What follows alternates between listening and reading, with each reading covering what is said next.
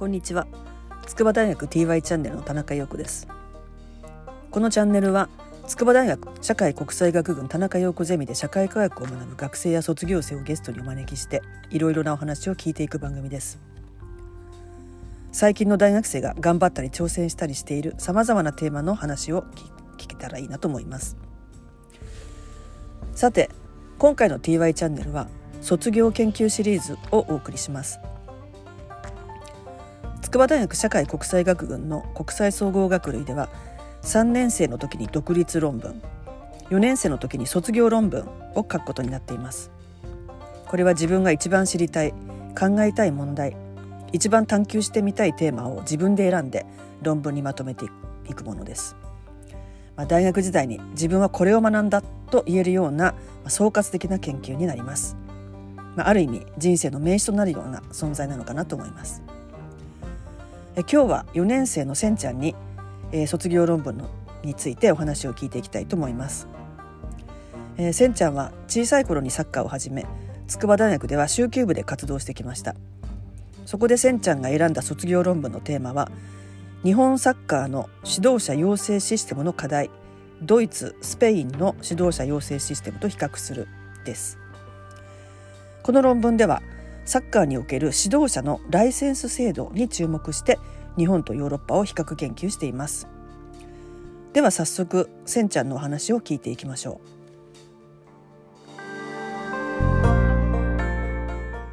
というわけで、えー、今日はゲストに4年生のせんちゃんをお招きしていますせんちゃんどうぞよろしくお願いしますはい、スカです。よろしくお願いします。はい。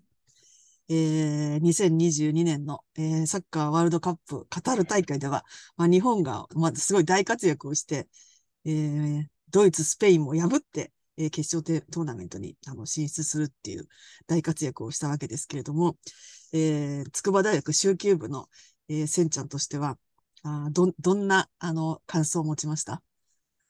まあ、率直に、ドイツとスペインと同じグループに入ったときは、本当にはどうなるんだろう、グループステージ突破は本当に難しいなって思ってたんですけど、うんまさかどっちも劇的な逆転勝利をして、まあ、コスタリカはちょっとどうしたのっていう戦いにはなってしまったんですけど、ドイツ、スペインはグループステージ突破して、で、クロアチアにもすごいいい勝負をして、まあ、結果ベスト16っていうのは、本当にサッカーを盛り上げる、日本の国内で盛り上げるっていう意味では、すごい素晴らしいことをしてくれたなっていうふうに、本当に嬉しく思っています。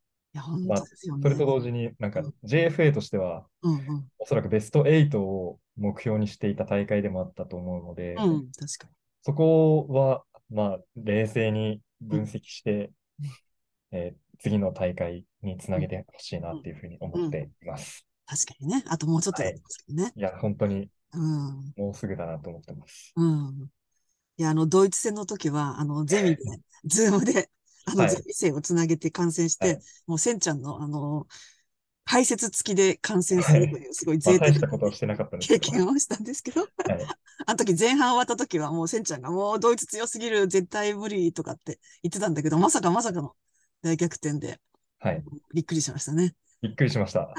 前半は本当に誰も日本が勝つと思ってなかったと思うんですけど、その森保さんの采配が、今までの試合よりは、早く交代策とか戦術の変更とかをしたのと、あと、まあ、フォーメーションもちょっと、普段やらない3バックをしてきたので、まあ、ドイツはなんかスカウティングどうだったのかなっていうのは疑問にはあるんですけど、うんまあ、それでもそれがドイツ相手にうまくはまって、うん、結果的に逆転勝利っていうのは本当にすごかったです。すごかったですね。あんなに変わるんだなって思いました。いや、本当本当本当いや、本当びっくりしました。うん。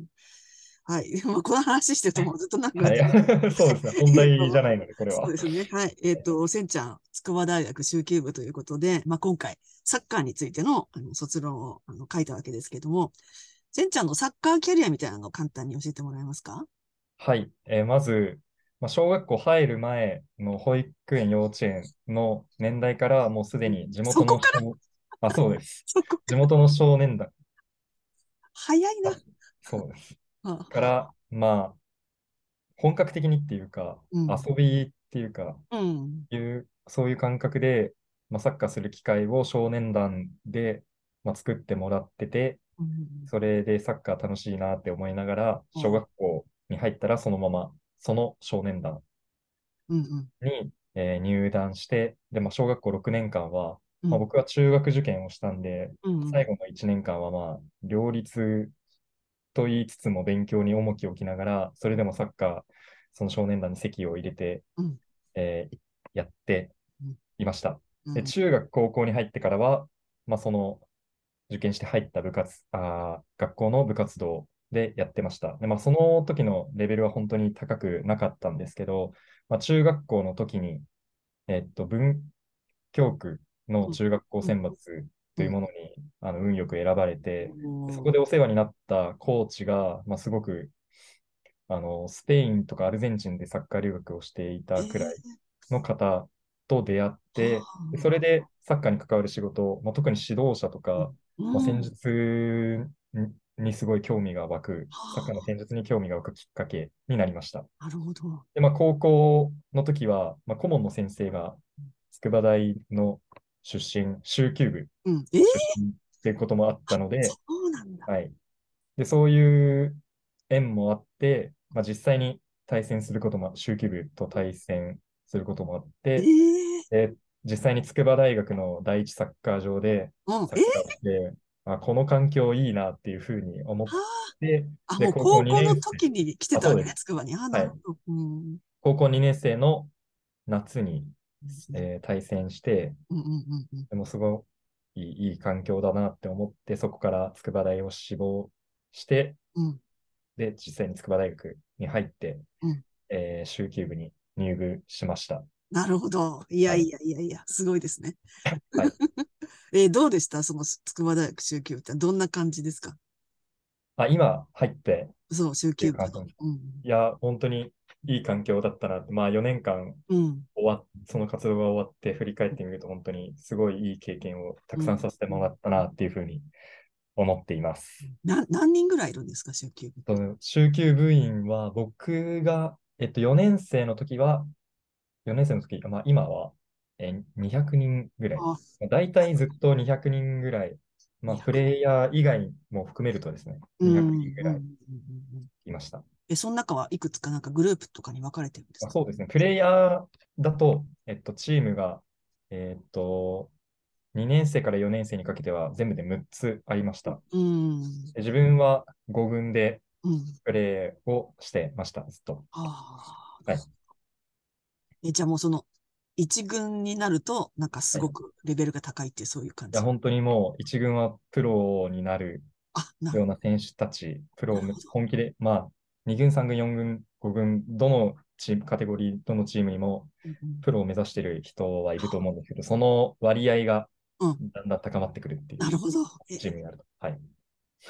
え、結構有名な選手とかも出てるんですはいか、。もちろん、そのワールドカップで 活躍。私あんまりサッカーに詳しくなくてすいません。はい。いや、もう、もう先生がご存知の三笘選手とか、三笘選手、素晴らしかったですね。はいワールドカップでもう一人、谷口翔吾選手っていう。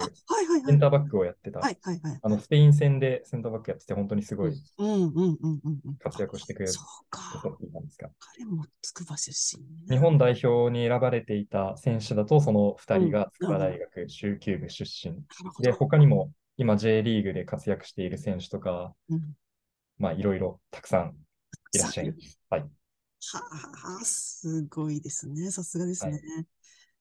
とい。うわけで、え、今、その、これまで週休部ではど、どんなことをやって、もうひたすらプレイヤーをやっていったんですか？他にも仕事をやってたりいるのとプレイヤーももちろんやってたんですけど、プレイヤー以外にもアナライズ班といううん、まあグループがあって、サッカーの分析を行う、対うん戦、トップチームが対戦するチームがどういう戦術をしてくるのかとか、どういう選手を使ってくるのかっていうのを分析する、えっと、チームがあって、そこに所属してうん。え分析をしていました。あと、スポンサー局っていうのがあって、週休部にはスポンサーさんが、お金を出してくれるスポンサーさんがいらっしゃるので、あそのスポンサーさんとどうい、なんか、いろいろ契約更新したり、こういうああ、なるほど。うんうんうん。こういう活動をやってみませんかっていうのを提案してみたり、逆に向こうから、先方からそういう活動をしませんかっていうのをいただいたり、でそういったやり取りをするうん、えー活動もしておりました。なるほど。うんあとなんか指導もしてるんですって、あ、に。そうです。少年サッカー、えーっと、つくば市の地元の小学生に、えっと、コーチとして指導するっていうのも、まあ、僕はそこまで本格的ではないんですけど、あの、やらせてもらって、本当に子供たち可愛いなと思いながらああ、なるほど。やってました。なるほど、なるほど。まあ、そういう、あの、本当に、えーサッカーと共に生きてきたせんちゃんですけども、はい。まあ、そのサッカーをテーマに卒論書いてみて、まあ、今はどういう気持ちですか？そうですね。もっと調べたいことあったし、うんあの、聞きに、インタビューしに行きたかったなっていうのもあったんですけど、自分の行動力不足と、まあ、知識不足、なんかもう指導者本当に奥深いなってうん調べながらずっと思ってうんて、そういったなんか自分の力不足っていうのをたくさん感じながら卒論をやってました。うんで、まあ、ただやっぱり卒論終わった今はすごい、すごい清々しいというか、ああ、なるほど。成功感あって、うんまあ、まあ、もっとやりたかったなっていう思いと、まあでも、頑張っ、自分頑張ったなっていう思いっていうのはあります。なるほど。なるほはいど。じゃあ、その卒論で特にその指導者養成とかライセンスを取り上げたっていうことなんだけども、はいその、このサッカーを、サッカーの指導者養成を取り上げたっていうその背景としてはどんなものがあります？そうですね。まあ、まずはサッカーをテーマとしてやりたかったっていうのが第一にあって、でもその中でも、やっぱ日本のサッカーがより良くなるための論文が書けたら、それはいいかなっていうのがあったんで、そのなんか、ちょっとした使命感みたいなのをうん。うん。感じながら、持ちながら、うんうん。えー論文書きたいなって思ったので、えーやってて、で、その中で指導者にな、指導者に向けて注目してやりたいなって思ったのは、うーんと、やっぱりサッカーの日本代表で、まあ、あれだけ活躍していた森保さんなんですけど、実はワールドカップ前は本当に大丈夫かっていうのはうん。世論で言われてて、僕自身も本当に大丈夫かなってすごい心配してて、あー。で JFA も、なんか、その森保さんに対してすごい大丈夫なのかなってみんなが思ってるのに JFA をめちゃくちゃ評価してるっていうのがうん。不安に思ったのでうん、最初はそういったところが改善できるようにするためにはどうすればいいのかなっていうのを考えたときに指導者養成っていうのが一番大事なところにあるかなって思ったので、うんそこに目を向けました。で、ただ、その、先ほども話をしていた通り、ワールドカップでうん、めちゃくちゃ躍進してしまったと。ちょっと計画変更ですか、じゃあ。そうなんですよ。はい。うんまあなんか、森保さんがダメだからっていうのを指摘しようとして書いたわけではないんですけど、まあちょっとそこも前提にしながら書こうと思っていた部分もあったので、森保さんがあれだけの偉業をドイツ、スペインに勝ってっていう偉業を成し遂げてしまったら、それはどうにも書きづらいなっていうのを感じたので、まあちょっとやることは変えないけど、前提をもう少し変えなきゃいけないなっていうのをうん。感じて、それでいろいろ先行研究をあの探し直していたところ、うんうんその笠野さんという方の論文を見つけて、でうんそれがすごい衝撃的でうん影響を受けて、でそこからまた書き直そうっていうふうにうんしました。ああ、なるほど。結構いろいろね、紆余曲折がね、ありそうまですすね。はいうん。まあ、今回の論文のまあ内容にちょっと入ってくるんですけども、まあ、今はい回指導者のライセンス制度の比較っていうのを、まあ、すごい詳しくあの行ったわけですけども、そのはいヨーロッパと日本、そしてドイツ、スペイン、まあ、どういうふうに仕組みが違っているのかっていうのを、まあ、簡単にわかりやすく教えてもらえますかね。はい。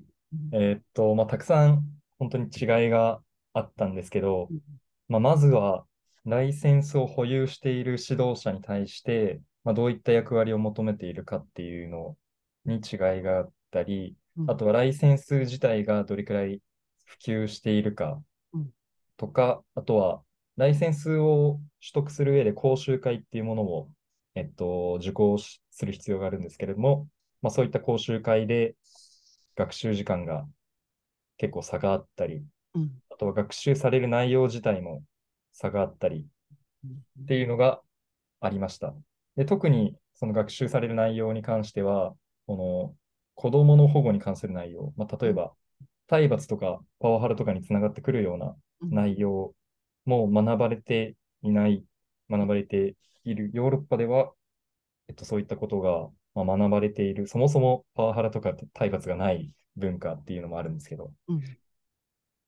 っていうのがあったり、あとは、えーと、文化的だったり、まあ、性別だったりとか、いろいろな多様性が、まあ、今注目されているんですが、そういった多様性への対処方法みたいなのも、まあ、海外ではそういうのを強調して学習しようっていうふうにされているんですが、日本だとそういうのが、まあ、ない、見られないっていう、そういった違いがありました。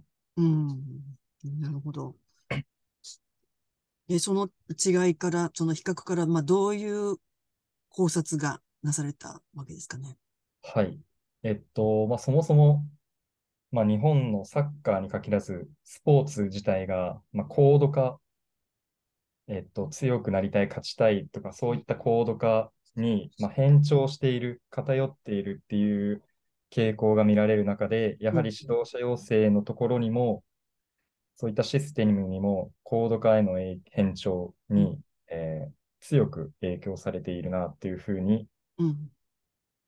えーそういったことが分かりました。うん。はい。高度化って、だから、つまりあれですよね。その、もうとにかく勝てばいいっていう。もう手段選ばずに、何、途中が何あろうが関係なく、最後勝てばそれでいいっていう、勝利至上主義的なことですよね。ね。勝利至上主義。うんまあ、僕の論文では、うん高度化の定義として勝利至上主義を。含んで研究してました。うんうんうん。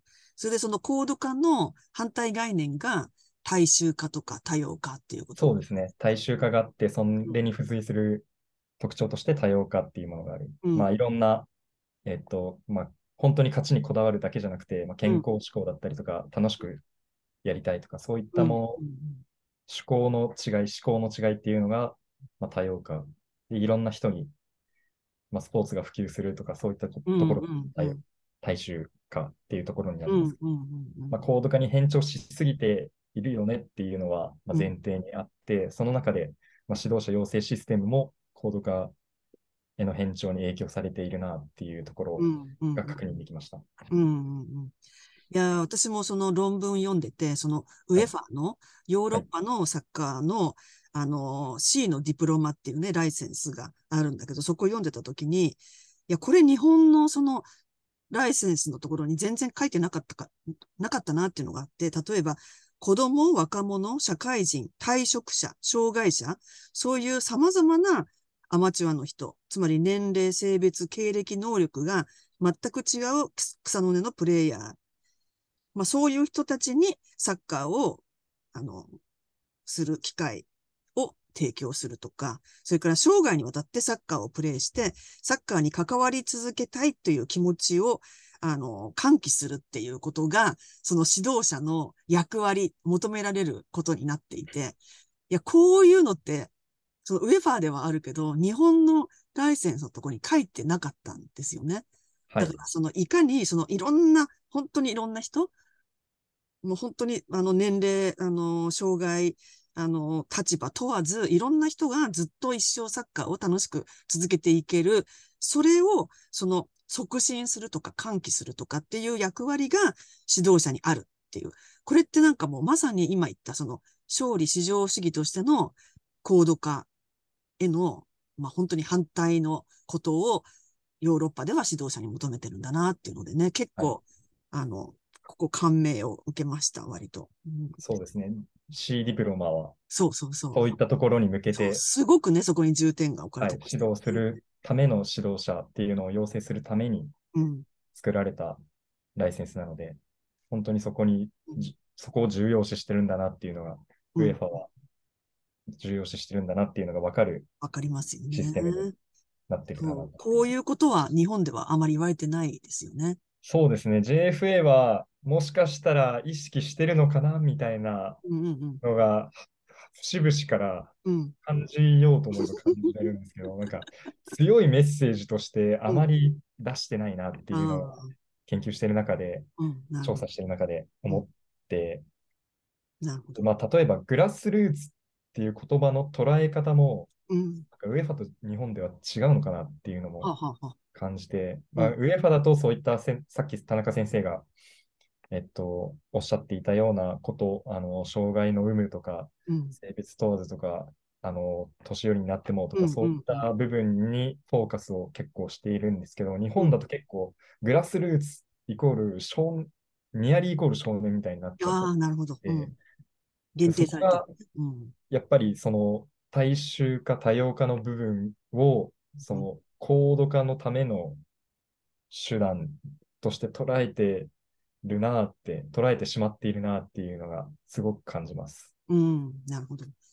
あともう一つ、そのウェファーのそのライセンスの、あの、要求されていることを見て、これはい日本と違うなと思ったのは、まあ、これは論文ではあんまり強調されてなかったんだけど、はいえっと、プレイヤーとして選手が自ら考えることを奨励するっていうのが、指導者の求められる能力に入ってるんだよね。で、そこでプレイヤーのニーズに基づく参加者中心のアプローチをして、その個個性を認めて尊重する個人ファーストじゃないといけないとか、あと問題解決力とか意思決定力、好奇心、想像力を育成するのが指導者のそのに要求されているものだって書いてあったり、あと自立の重要性を説明することが指導者に求められてるって書いてあったりして、はい。これって、あの、ものすごくなんていうかな、その指導者の言うことを聞けじゃなくて、はい指導者がむしろ率先して、一人一人が自立できるように、そして一人一人が、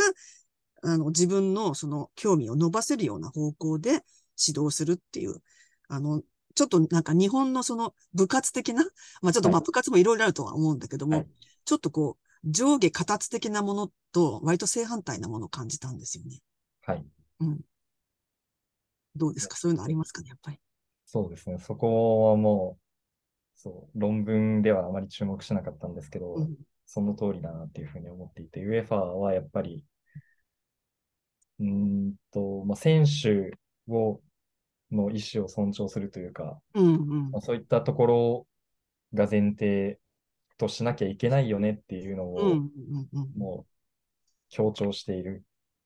あ一方で日本だと、やっぱり指導者が教えるっていう、うん、そうそうそうそうそう。教える、引き出す、まあ、引き出すっていうのは、ウェファともちょっと共通してるんですけど、うんうん。教えて引き出すっていう、その、さっき先生がおっしゃっていた上位形っていうところが、まあ、日本では残っていて、うん。それが指導者養成システムで、そうじゃなくて、プレイヤーも尊重して、プレイヤーファーストだよ、個人ファーストだよっていうのを、まあ、日本ではなおさら強調しなきゃいけない、そういう文化うんうんうん的な背景を持うんつ、教育的にもそういった背景を持つのに、そういったところを強調しなきゃいけないのにできてないっていうところは、やっぱりまだうんうんうんうんうん指導、日本の指導者システムでも改善の余地があるところなんじゃないかなっていううん思っています。なるほどね。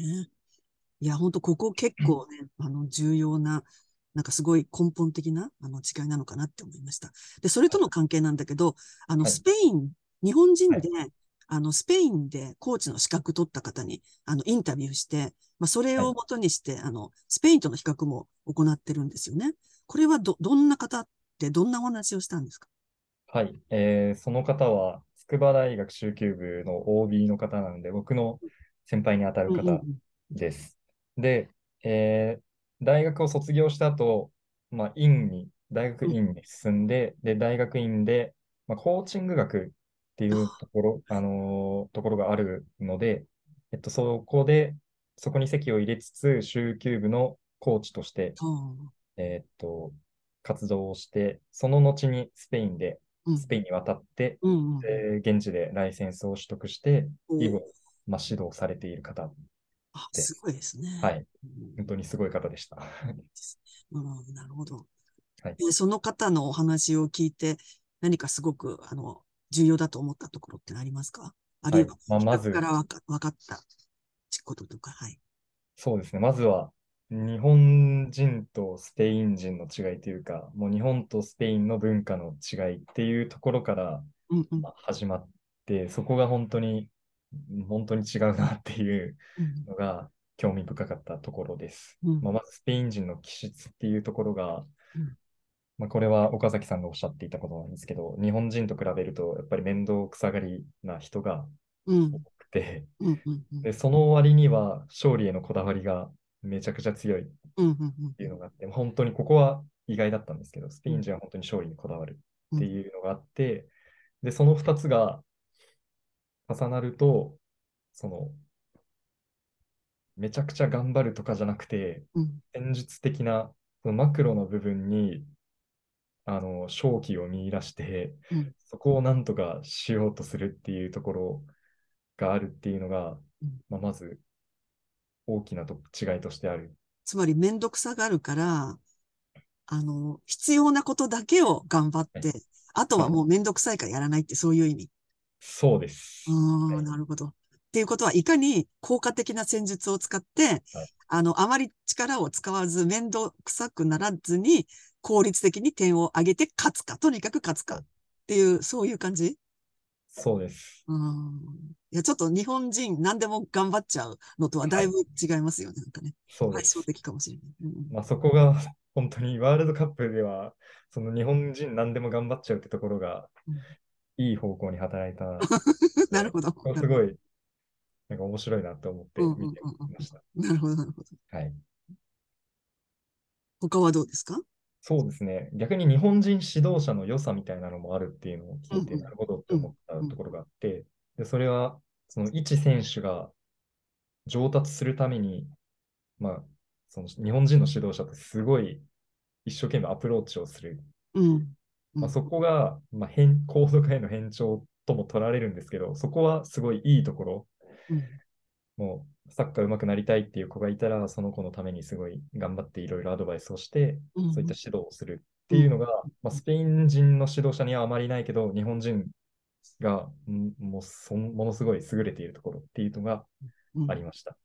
なんかね、日本人真面目ですごい、はい。あの、小早やかにね、気を使ってはい。やってあげるって、ものすごい、もうはいあのスペイン人の大雑把な感じと比べ、大雑把って言っちゃいけないけど、そのなんか、その、さっきのめんどくさいっていうのに比べると、本当にね、わかりますね、それはね。うんはい。他、他は何かありました？そうですね。あと、教えないで引き出すっていう部分が日本人の指導者にはあって、うん。その、まあ、教え、その指導者が思ってることが正しくてっていうのはあるんですけど、その答えを引き出すためにいろいろ指導者があの質問をする。うんうん。どう思ったっていうふうにうんうん質問するんです。うん日本人の子供たちとかは、なんか自分の意見をあまり言わない子が多いうんから、うんだからコーチが引き出して、それで、これこれはこういう、こういう時はこうしようね、みたいな答えにたどり着くっていう、そういう道筋みたいなのがあるんですけど、うんうんスペインだともう指導者が意外とさっき言った上位形的にもうすぐ答えをうん。言う。けど、指導者がそう言わないと逆に指導される、指導を受けてる側がもう本当に、いやでもこれはこうなんじゃない、ああなんじゃないっていうふうに反発、反発ではないですけど言い返してくる。うんうんうん。っていうのがあるので、もう指導者もちゃんと言わないとうん負けちゃうみたいな。ああ。だから指導者の言うことが絶対だと思ってないっていうことね、つまり。そうです。うんうんうん。そういう背景があるから逆に指導者はちゃんと答えを言うっていう、ああ、なるほど。はい、うんそういう違いがあるっていうのはありましたすごい印象的でした。うんなんかね、あの、インタビューの中にも答えは一つじゃない。はいこ。れが正解かどうかはわからない。だから、コーチが言うのも一つの意見だけど、今はい自分が思ってるのも一つの意見だはい。っていう。だから、コーチの意見は一つの意見にしか過ぎない。はい。うん。一意見にしか過ぎないいう一意見にしか過ぎない。これすごいですよね。これなかなか日本人には絶対ない。あまり見られないですよね、これはね。あなんか見習いたいなって思いました。うん。いや、これさっきのあのウェファーのね、ところにも出てきたんだけど、はいその自分で考えて自律的に判断するっていうことを奨励するのが指導者の,、あの役割だって言ってたけど、これ、これってまさにそれじゃないですいや、か。本当にそそうなんですよ。うん。だから自分の頭で考えて自分の意見を持ってるから、コーチが何か言っても、うん、まあそういう意見もあるかもしれないけどって言って反論して自分の主張を言うってことだよね。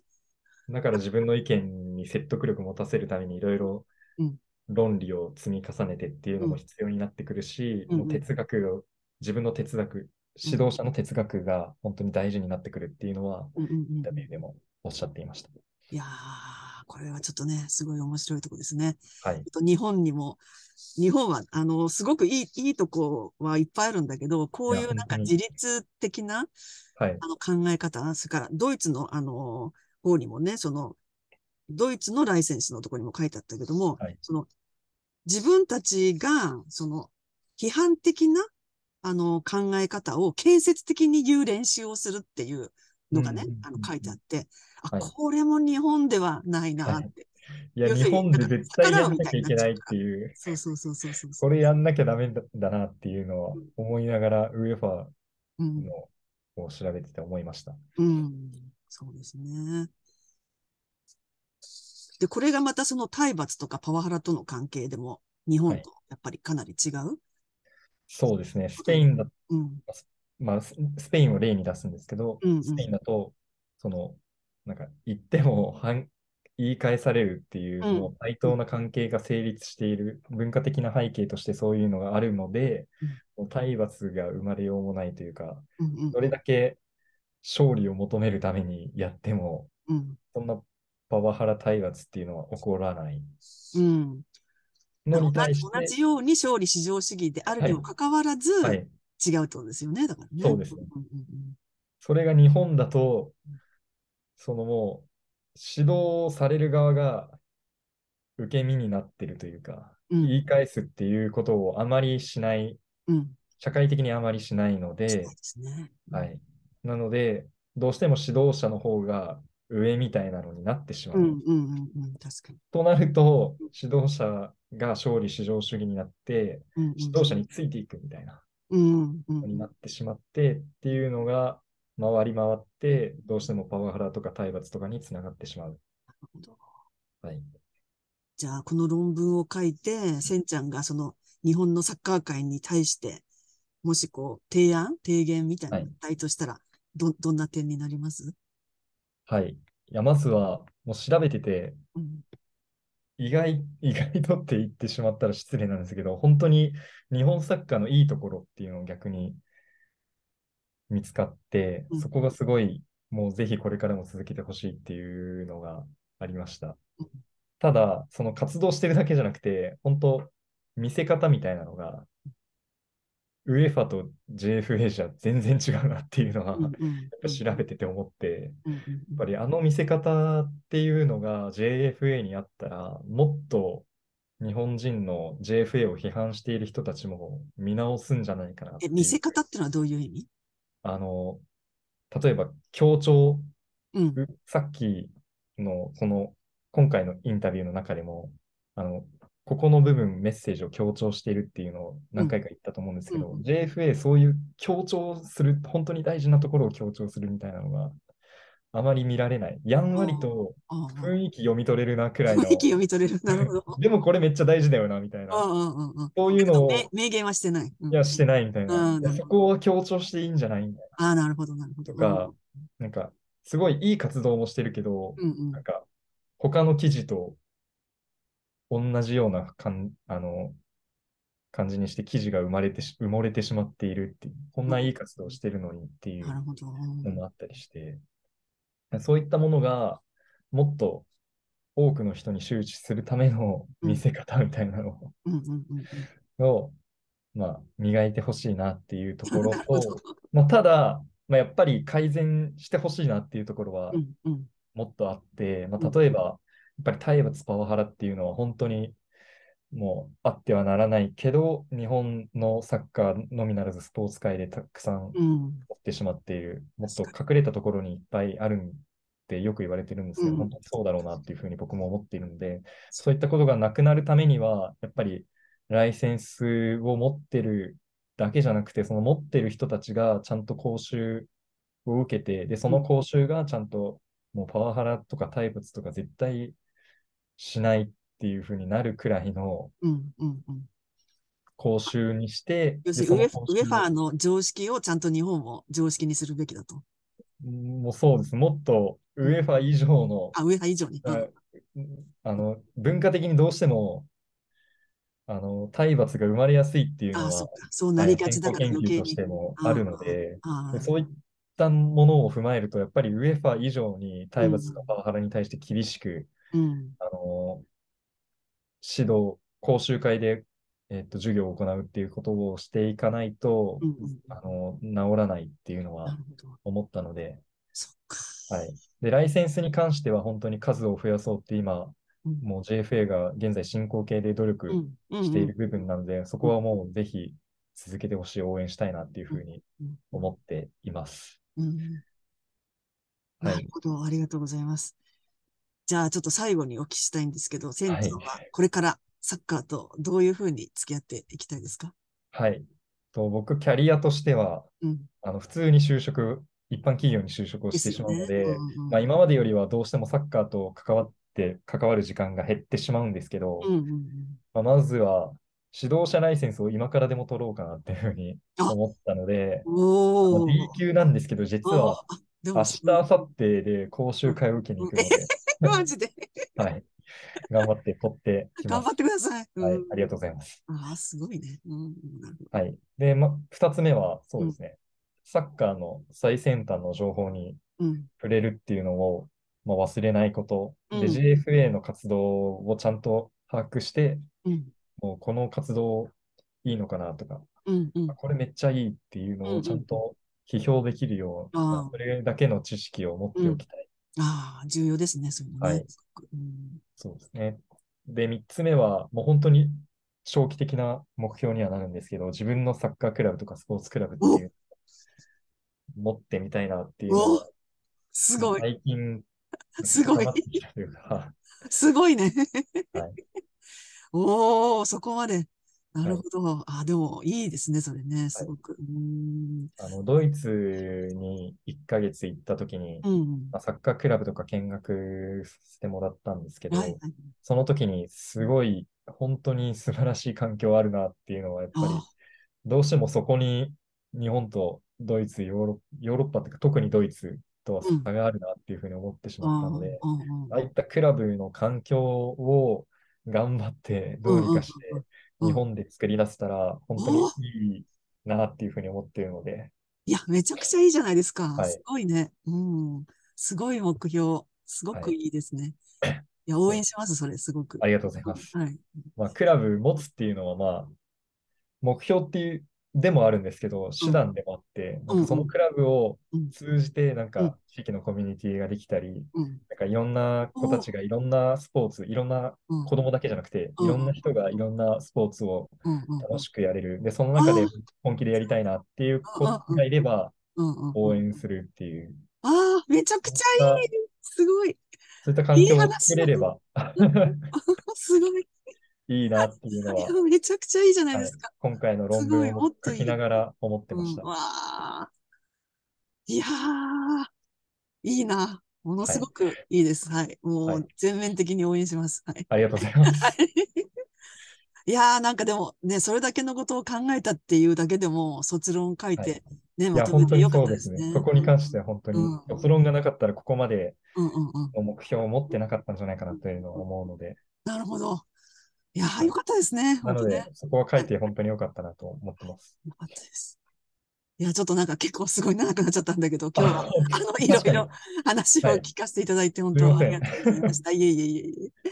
はい。じゃあ今日は、えっと、この辺で、えー、せんちゃんの話を終わりにしたいと思います。どうも本当にありがとうございました。はい、こちらこそありがとうございました。